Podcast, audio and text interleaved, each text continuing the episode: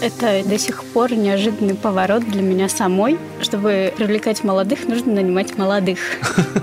Знаменитая фраза «изменить мир к лучшему» — это все про основную нашу ценность. О новых направлениях, скиллах, образовании и востребованных профессиях. Коммерсант FM «Карьера». Новая реальность.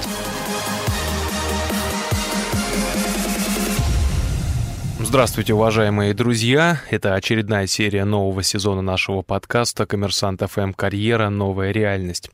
Слушайте и комментировать наши выпуски вы можете на всех основных подкаст-площадках, а также на сайте «Коммерсант.ру». Меня зовут Сергей Соболев, я ведущий радиостанции «Коммерсант ФМ» и сегодня веду подкаст в одиночестве, так как Миша Гуревич и Рома Тышковский оставили нас и приходится отдуваться за двоих.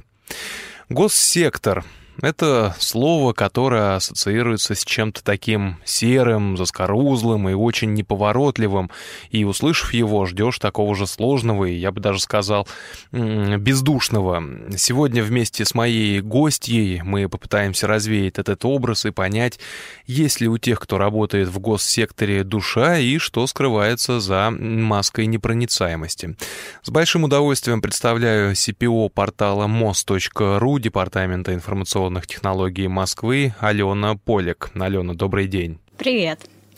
Ну, смотри, вот э, когда я получил твое краткое резюме, э, я удивился. Управляет продуктом, дизайном и продуктовой аналитикой портала мост.ру. Отвечает за 13 продуктовых команд. Развивает мост.ру, мобильное приложение «Моя Москва». Вот скажи, пожалуйста, э, чтобы понимали просто наши слушатели, Алена — это хрупкая миниатюрная девушка, очень красивая. Откуда у тебя интерес, в принципе, к информационным технологиям? Ведь э, считается, что это такая вообще мужская сфера, IT, э, компьютеры. Я чувствую, мы сегодня много по различным предубеждениям будем проходиться. И начнем с того, что место ли девушкам в IT. А, вообще, э, вся моя жизнь так сложилась, что с самого детства я, я объединяла гуманитарную составляющую и технологическую. Училась в английской школе, при этом в математическом классе. Закончила МГИМО по специальности IT. Работала в лучшем управленческом консалтинге в мире тоже связанным в отрасли, связанной с технологиями. И вот как-то так получилось, что всегда мне была интересна информатика, математика и вот эта вот стройность э, цифр и технологий. Это семейное или это вот откуда-то пришло само? Или у тебя родители э, были связаны с э, компьютерами, с информационными системами? Родителей нет, у меня мама врач, а папа управленец и занимается гостиничным бизнесом. Зато вот э, дедушка у меня был кандидат э, физических наук, э, и я его очень любила, и, наверное, вот его а, страсть к, инженер, к инженерному, к инженерному, к физике, к технологиям, она передалась мне, и поэтому прям математика, информатика всегда были моей любовью, и сейчас даже работая со всем этим, очень скучаю по математическим задачкам. Скажи, пожалуйста, а в принципе легко ли женщине э, в России работать в сфере IT? Интересный вопрос, э, потому что э, я всегда очень сильно интересуюсь женским лидерством э, и вообще историей про феминизм в хорошем смысле этого слова, про равенство и все с этим связанным.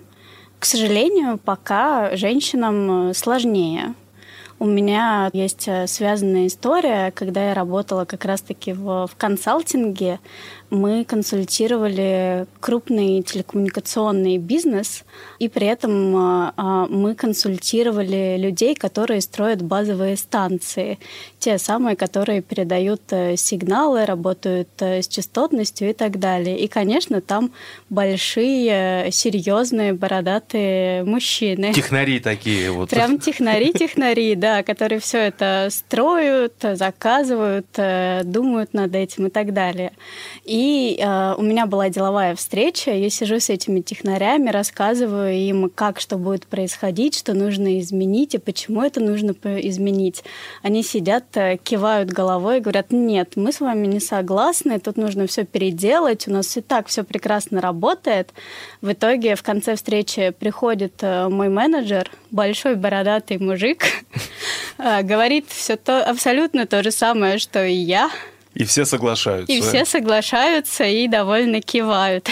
Не знаю, как это работает, но такое вот э, встречается, если ты девушка, особенно маленькая, и внешность у тебя а, не показывает твой возраст, и ты порой, если не накрасишься похоже на школьницу, а, то произвести впечатление того, чтобы к тебе прислушались, порой э, действительно нужно приложить усилия и показать, что ты имеешь место здесь быть, э, ты не зря здесь есть, и ты можешь приносить э, много пользы. Слушай, ну не обидно вот в таких ситуациях, когда ты выдаешь какую-то идею, с ней не соглашаются, потом приходит твой начальник, выдает ту же самую идею и с ней соглашаются, а ты фактически остаешься в тени. Не возникает желания, ну, не знаю, все бросить, э, выйти замуж, стать домохозяйкой, нарожать детей и э, выращивать огурцы? Я такой человек, во мне это, наоборот, э, возбуждает э, интерес решить эту задачку и найти подход. И э, тут я отмечу, что это было в начале моей карьеры, и в моменте, конечно, было обидно. Ну как так? Я же то же самое сказала. А, но потом я поняла, что быть девушкой есть свои преимущества. И, например, с клиентом, с которым никто не ладил, потому что он был такой достаточно вредный, я была единственная, кого он слушал. Просто потому что в какой-то момент он понял, что я говорю по делу, и э, моя внешность и то, что я женщина, располагали его ко мне. И в тот момент я поняла, что да, я не могу приходить, стучать по столу и делать серьезный вид, но зато за счет э, того, что я девушка и мне искренне важно то, что я делаю, я располагаю к себе людей, и просто по другой стратегии я могу добиваться того, чего мне важно. Ален, скажи, пожалуйста, вот ты уже несколько раз упомянула о том, что ты работала в консалтинге. Я так понимаю, это частный сектор. Да. А, вот сейчас ты работаешь в государственной структуре, департамент э, Москвы. Почему решила поменять поле деятельности? Почему ушла из частного бизнеса? Что тебя привлекло? Это, честно говоря, до сих пор неожиданный поворот для меня самой, потому что помимо того, что я работала в частном секторе, я вообще работала в стартапах. То есть это чуть ли такие не семейные а, организации, где все знают друг друга и а, вместе работают над одной целью. А, и когда я первый раз вообще меня позвали на собеседование и общение, я увидела фотографию своего руководителя и подумала, что, боже, ну это же чиновник чиновником, ну я никогда не, не смогу с ним сработаться. И он не будет слушать мои идеи, думать, что я какая-то глупая школьница. Да, ну, кажется, рекрутер что-то попутал, и лучше туда не идти. Меня все-таки убедили пообщаться, и в итоге этот э, тот самый чиновник э, поразил, покорил меня. Это был один, наверное, из самых опытных э, руководителей, с которым мне довелось э, работать э, за всю мою карьеру. И он меня поразил размахом проектов, которыми занимается команда, их влиянием на людей и, то, и их социальной значимостью. Еще я познакомилась с самой командой, потому что приходила на руководящую позицию. И команда меня тоже абсолютно покорила а, по культуре, по горящим глазам. Это абсолютно никак не уступало стартапам а, и той атмосфере, которая в них есть. Судя по твоему резюме, у тебя компания с международным именем, да, и ты уходишь вот в такую неизведанную для себя сферу. Не было страшно? А, а как жить, э, если ты не испытываешь страха? Если страшно, значит, ты правильно все делаешь. Ну, ну вот... как? Ну это выход из зоны комфорта же. То есть у тебя стабильный доход, у тебя интересная деятельность, у тебя компания с э, мировым именем. это же на самом деле самообман. Неважно, где мы работаем, в стартапе, в международной компании или в государственной корпорации. Уровень э, нестабильности и изменчивости, он одинаков везде. Как в стартапе ты можешь прогореть завтра, так э, и международная компания, как мы знаем, может э, закрыться одним днем. Так и в госкорпорации на следующий день могут порезать бюджет и на самом деле мы не можем предсказать будущее, и э, умение идти на риск, адаптироваться и выходить из зоны комфорта, это на самом деле, э, наверное, неизбежность, с которой сталкивается каждый человек. Угу. Хорошо, ну вот э, работа в частном секторе и в государственном, где больше ответственности? Вот личной какой-то ответственности, когда ты понимаешь, что вот за твоим решением, за каким-то твоим действием не, не просто бездушный бюджет государственный, да, а что-то, что можно, не знаю, пощупать руками. Сначала я думала про то, что ответственность, она везде одинаковая. Если ты ответственный человек, э, то как бы ты берешь на себя эту ответственность. Но, наверное, в ГОСе этого больше, просто потому что мы работаем на каждого жителя э, Москвы. Мы должны учитывать интересы их всех, создавать сервисы для них и делать э, портал доступным для каждого жителя. И на самом деле это намного больше факторов э, и предпосылок, которые нужно учитывать и нести за них ответственность. Ну вот, кстати говоря, про портал mos.ru, очень интересный для себя тоже всплыло сейчас воспоминание, был в 2000 четвертом или пятом, вот где-то на середине нулевых, я помню, э, был, существовал уже этот портал, но ты когда на него заходишь, он был такого непонятного желтенького цвета, с коричневыми какими-то линиями, и, значит, ты на новость на какую-то нажимаешь, а она трехлетней какой-то давности, двухлетней, там, кого-то куда-то назначили, и вот он весь такой какой-то неуклюжий был.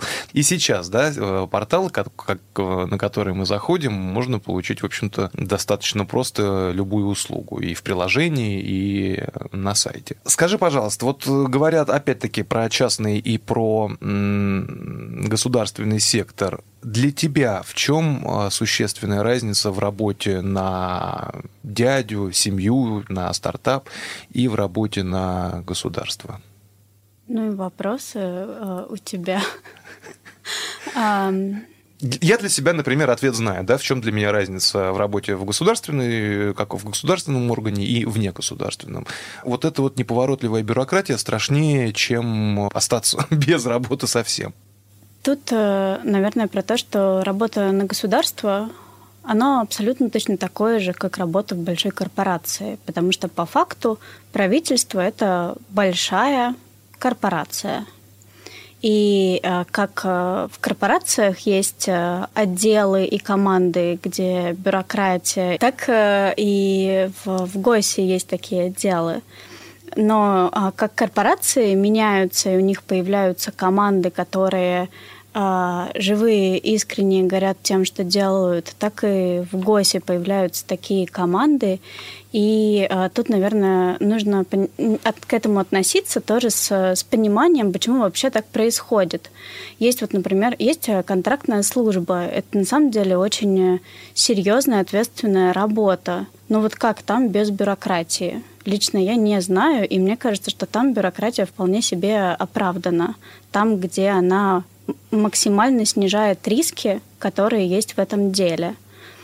А вот, например, в, в продукте, в IT и технологиях, то там бюрократия, она неэффективна, она не помогает достичь тебе результата. Поэтому, конечно, там и как раз-таки и появляются драйвовые, клевые команды, откуда я к тебе пришла. Коммерсант FM «Карьера». Новая реальность. Давай еще немножко про мифы. Э, существует такое представление, что госсектор – это неповоротливая, забюрократизированная махина, в которой можно годами просиживать э, штаны и спокойно получать зарплату, ждать пенсию и довольствоваться гарантированным. Это миф или нет? Приоткрой завесу. Обожаю этот вопрос. Ну, во-первых, э, разве не в любой организации э, можно просиживать э, штаны и ждать пенсии. Ты знаешь, мне кажется, нет. Например, если мы говорим про частный сектор, да, то владелец бизнеса, который заинтересован в развитии и продвижении своего продукта, он как раз-таки будет обращать внимание на тех, кто просиживает штаны, а и на тех, у кого в одном месте шило, и он стремится как-то продвинуться, продвинуть и компанию, и за счет этого продвинуться самому. Ну вот тут еще один миф мы тогда с тобой уничтожим, потому что если ты владелец бизнеса, а, а я в том числе была владельцем бизнеса, если у тебя команда 20 плюс человек, э, тебе невозможно уследить за каждым.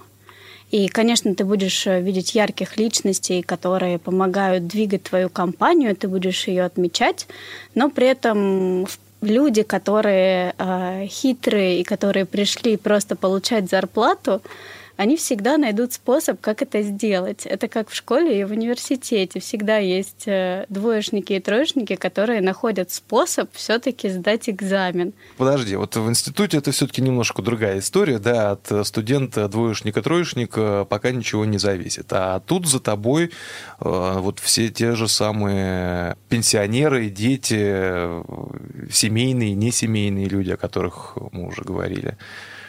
А тут ты как бы приходишь, ну, ты знаешь, вот у тебя, ты с, с тобой заключили контракт, договор, да, ты можешь просидеть э, полгода, год, два, заниматься одной и той же рутинной работой, не знаю, заполнять какие-то бумажки или с помощью чудесных информационных технологий что-то там делать, э, но при этом ты понимаешь, у тебя обеспеченное сегодня, завтра, послезавтра, и, в принципе, если ты человек не амбициозный, ты будешь э, принимать это как должное и не стремиться вопроса.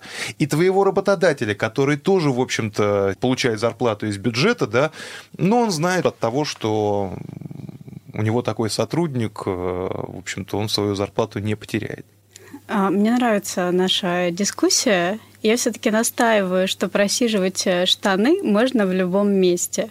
И в стартапе есть люди, которые будут прибирать бумажки и в корпорации, и в небольшой компании, так и в госсекторе, конечно же, такие люди есть. Но если говорить про нашу команду, и вот я упоминала горящие глаза, то э, у нас э, таких людей я не знаю. И у нас есть э, кейсы, когда к нам приходит, э, например, студентка текущая, которая учится на третьем курсе, то есть ей 20 лет, и э, приходит на джуниорскую позицию, и за год э, вырастает до сеньора, отвечает за большое направление и целую команду разработки вместе с дизайнером, исследователем, продуктовым аналитиком. Год. Через год. Через да. год. Через год. Ну, то есть ей сейчас 21 год, и а, помимо того, что она прекрасно со всем справляется, она очень быстро растет, мы это полностью поддерживаем. И вот э, недавно она выступала на рифе и рассказывала, как э, она внедряет э, продуктовый подход э, в свои сервисы и как это все работает э, в ГОСе. Слушай, а это какая-то уникальная история или таких успешных треков, когда студенты приходят и за год вырастает много? Студентов не так много. У нас, например, недавно пришел студент британской школы дизайна угу. на позицию дизайнера но он пока только начинает свой путь, но мы активно за ним наблюдаем и очень радуемся его успехам. А, тут есть, можно сказать, и про мой кейс. Ну, то есть, что я, я пришла, я молодая, мне нет и не было 30, и при этом про меня а, наша HR-директор шутила, что у меня каждые полгода новый испытательный срок, потому что я приходила на позицию руководитель продукт-лида сервисов, через полгода стала отвечать за весь продукт, а еще через полгода отвеча... стала отвечать за энное количество функций. Вот э, тебе, пожалуйста, просиживание штанов очень активное. Вполне, э, это знаешь, это вполне возможно, что просто в департаменте нет э, больших бородатых дядей, которые могли бы тебе сказать, что «А, девочка, посиди». Они просто не бородатые. Хорошо. А сколько твой карьерный трек э, в департаменте занял времени вот от твоего прихода и до той позиции, которую ты сейчас занимаешь? Полтора года. Полтора года. Полтора года. Каждые полгода новый испытательный срок.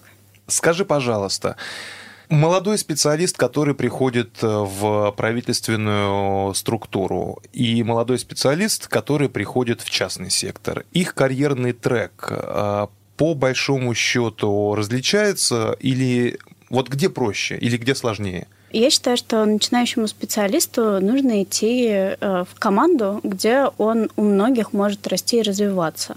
То есть, например, в стартапе не всегда есть достаточное количество людей, профессионалов, у которых можно учиться и у которых есть на тебя еще время тебя развивать. В этом плане э, корпорации с такими драйвовыми командами, мне кажется, оптимальный вариант, потому что там есть выстроенные процессы обучения и развития. То есть ты можешь брать и что-то доучивать, э, обучаться и так далее. А Это во... в госсекторе? В том числе в госсекторе, да. А, а во-вторых, э, есть э, доступ к большому количеству профессионалов, к которому ты можешь либо пойти что-то спросить, либо подсмотреть, как он это делает. И плюс э, у руководителя, как правило, есть на тебя время на то, чтобы тебе что-то объяснить, рассказать и провести, например, one-on-one, чтобы узнать, как у тебя дела. И все это очень важно для быстрого роста молодого специалиста. Скажи, пожалуйста, а вот э, молодые специалисты, да, ну, ведь э, исследования, которые регулярно публикуются, да, э, чем интересуются, где хотят работать выпускники крупнейших вузов страны. И вот э, если говорить про государство, то все почему-то хотят работать в больших государственных корпорациях Роснефть, э, Росатом, Роскосмос и прочее Рос-Рос-Рос. А вот э, департамент информационных технологий или, не знаю, департамент э, природопользования города Энска, ну, даже не входит там в 50, я даже думаю, наверное, в сотню желаемых мест. Ну, я считаю, это нужно поменять. В связи с этим вопрос, как это менять и как привлекать э, молодых в, на работу в государственную структуру? Отвечу немножко парадоксом. Чтобы э, привлекать молодых, нужно нанимать молодых. А, а если серьезно, то, во-первых, нужно быть открытым и постоянно смотреть на рынок э, и лучшие практики HR и рекрутмента, потому что все очень быстро меняется. И, наверное, наилучшие практики, они, конечно, в, в таких э, достаточно взрослых стартапах. То есть пройти отбор за две недели весь от, от э, первого, первого, первого сообщения до оффера две недели проходит у нас э, максимум. Это, конечно, очень сильно помогает в найме молодых специалистов. Второе, мы всегда даем а, подробную обратную связь кандидату потому что часто тебе вот эти крупные корпорации «спасибо, мы с вами свяжемся». Да. Э, «Спасибо, но мы находим ваше тестовое недостаточно хорошим». А почему оно было таким? Чего вам не хватило? А почему вы мне прямо не сказали, что я не подхожу и все вот это? И это, на самом деле, сильно расстраивает кандидатов, особенно молодых, когда ты вкладываешь свое время, чтобы написать тестовое, вкладываешь свое время, чтобы познакомиться с работодателем. И если э, с уважением относиться к кандидатам, и давать им подробную обратную связь, то они это ценят, э, и они тебя запоминают. И даже если сейчас э, он э, нам или там компании не подошел, то он точно запомнит и через годик, полгода вернется и скажет, что я хочу еще, я вашу обратную связь понял, развился и готов еще раз попробовать, вдруг в этот раз получится. Поэтому я думаю, что нужно делать ставку на э, процессы рекрутмента, ну и, конечно, приходить к тебе на подкаст и рассказывать про то, какая крутая у вас команда. Коммерсант FM «Карьера». Новая реальность. Давай немножко поговорим непосредственно про те проекты, которыми ты руководишь. Сколько у тебя сейчас... 13, да? Я 13. сказал 13 проектов. Сколько у тебя в подчинении людей? В прямом подчинении 50, ну угу. или около того, оно периодически меняется, а в функциональном 170. Ты сама принимаешь решение, кого брать к себе, или все-таки это ответственность э, HR? Ты принимаешь участие непосредственное в выборе сотрудников? Конечно. Команда это самое главное, поэтому каждый человек, которого мы берем, это либо э, собеседование со мной и общение, знакомство со мной, либо э, знакомство с руководителем, который находится подо мной, и при этом я доверяю его выбору. Когда ты принимаешь решение брать человека или не брать человека к себе в отдел, какими, на какие качества ты обращаешь внимание, какими качествами должен обладать успешный соискатель? Первое – это системное мышление и структурный подход к решению проблем, потому что у нас комплексные и масштабные задачи, и если человек не умеет разложить сложное на простое, а потом это превратить в план действий, то ему у нас будет очень сложно. А, как правило, развивать этот навык э, тоже тяжковато. Второе — это лидерские качества. А, несмотря на то, что у нас э, в команде много драйвовых людей и крутая атмосфера, все равно люди сталкиваются с э, бюрократией в той или иной мере. И нужно уметь э, не опустить руки в такие моменты, помнить про то, почему ты это делаешь, иметь свое видение идеального продукта, который ты строишь, и идти продавать свои идеи, вдохновлять команду и все вот это. Поэтому без лидерства здесь никуда. И третье — это коммуникации. Мы проводим много интервью с нашими пользователями и жителями. Они очень разные, из разных э, сегментов и разных групп населения. Поэтому, во-первых, нужно с ними найти контакт э, и понять, и проимпотировать, что у них болит. А потом все вот эти боли и решения, которые придумывает человек, э, нужно положить в такую презентацию, чтобы ее можно было отнести мэру. Поэтому коммуникации, конечно, очень важны. Итого это структурный подход к решению проблем, лидерство и коммуникация.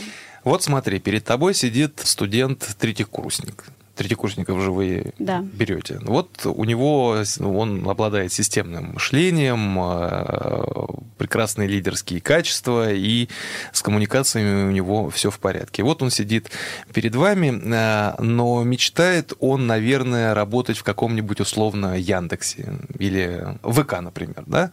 Но сидит он у тебя на собеседовании, и что ты ему такое скажешь, э, чем ты его подцепишь на удочку, после чего он скажет, нет, ребята, я все-таки останусь в государственном секторе, потому что...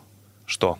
Потому что э, социальные... Во-первых, Москва одна, да. и ты больше нигде не позанимаешься городскими сервисами. А во-вторых, нигде э, не объединяется э, социальная значимость и масштаб. И э, если человек э, хочет поработать с деньгами, коммерцией и всем вот этим, то э, тут я ничего не смогу сделать, потому что ему нужно в Яндекс, в ВК и все эти организации. Но если ему хочется позаниматься именно социальными проектами, при этом масштабными проектами и думать не про деньги, а про влияние на общество, то никакого другого места в России я не знаю, где можно было бы это объединить, э, кроме команды мост.ру. Ну, то есть, все равно где-то вот кроме перечисленных тобой качеств у человека по умолчанию должна быть установка на творение добра в интересах э, того социума, в котором он живет и взаимодействует с которым. Да, это должна быть одна из его ценностей. И благодаря такому ценностному коду, что ли, нашей команды, у нас э, собралась э, э, потрясающая команда, очень атмосферная, с взаимоподдержкой, взаимовыручкой. И очень многие люди, когда уходят от нас, они сильно, больше, больше всего скучают по команде и говорят, что это была лучшая команда в их карьере. Слушай, вот мы э, проговорили про качество, да, которым должен обладать соискатель, а вот ты интересную вещь сказала про ценности. Ценности, которыми должен обладать человек, идущий работать в госсектор. Каковы они? Ну вот кроме того, что вот мы сказали, желание помочь окружающим. А мне кажется, что это, наверное, самое ключевое. Вот есть это желание помочь окружающим. Вот эта вот э, знаменитая фраза «изменить мир», к лучшему.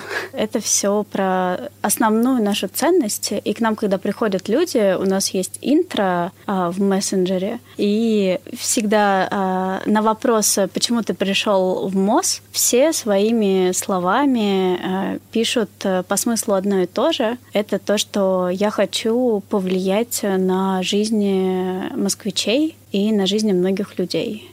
Алена, вот ты тоже упомянула, что когда сказала, что когда от вас уходят э, сотрудники, то больше всего они как раз-таки скучают по коллективу, по тем коммуникациям, которые сложились. А вот э, куда уходят из э, ДИТа дальше молодые ребята? Чаще всего в частный сектор, и при этом после нас они очень много набираются опыта и идут в топовые IT-компании. У нас вот, например, в начале года э, двое ребят, которые приходили на джуниорские позиции к нам, э, ушли. Э, один ушел в Авито, который считается топовый uh-huh, IT работодатель в России, а другой ушел в Юлу, то есть ВКонтакте, и тоже опять же, один из топовых IT-работодателей в России. И на самом деле туда пройти отбор достаточно сложно, поэтому ребята большие молодцы, и при этом они пошли не на джуниорские позиции, а они пошли на позиции на грейд выше, угу. чем были у нас. Ну, то есть можно сказать, что работа в мост.ру – это такая стартовая площадка для тех, кто хочет дальше развиваться э, в IT-сфере.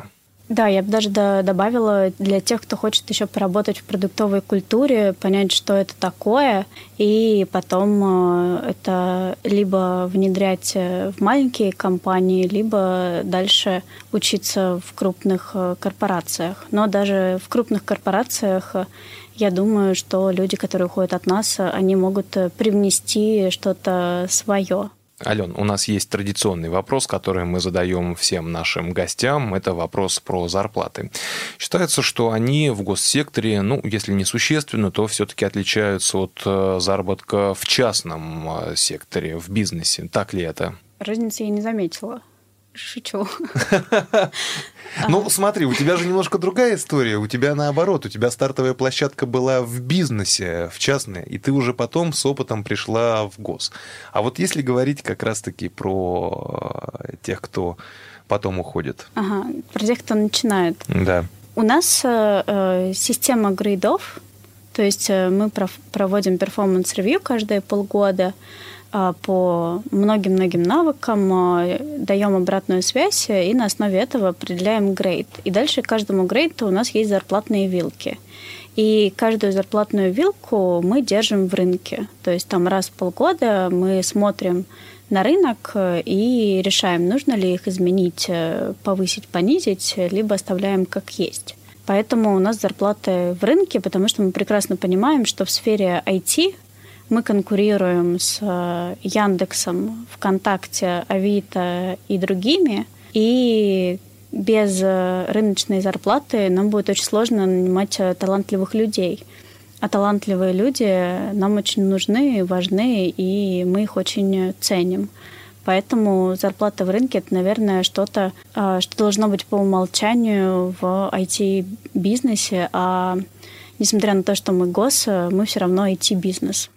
Слушай, ну я понимаю, наверное, это все-таки какая-то история закрытая про уровень зарплаты. Но вот э, когда к нам приходили э, коллеги из IT-сферы, руководители, владельцы бизнеса, и мы задавали этот вопрос, вот начинающий сотрудник, да, с чего начинается его зарплата, с какой ставки? И практически все говорили, что минимум это э, 60-70 тысяч. Это минимальная вот э, ставка, на которую может претендовать э, вчерашний студент, условно говоря. ДИТ э, соответствует вот этой ставке, там 60-70 это начало. Или все-таки небольшая разница вниз, а может быть вверх. Как ты завуалированно задал вопрос про деньги?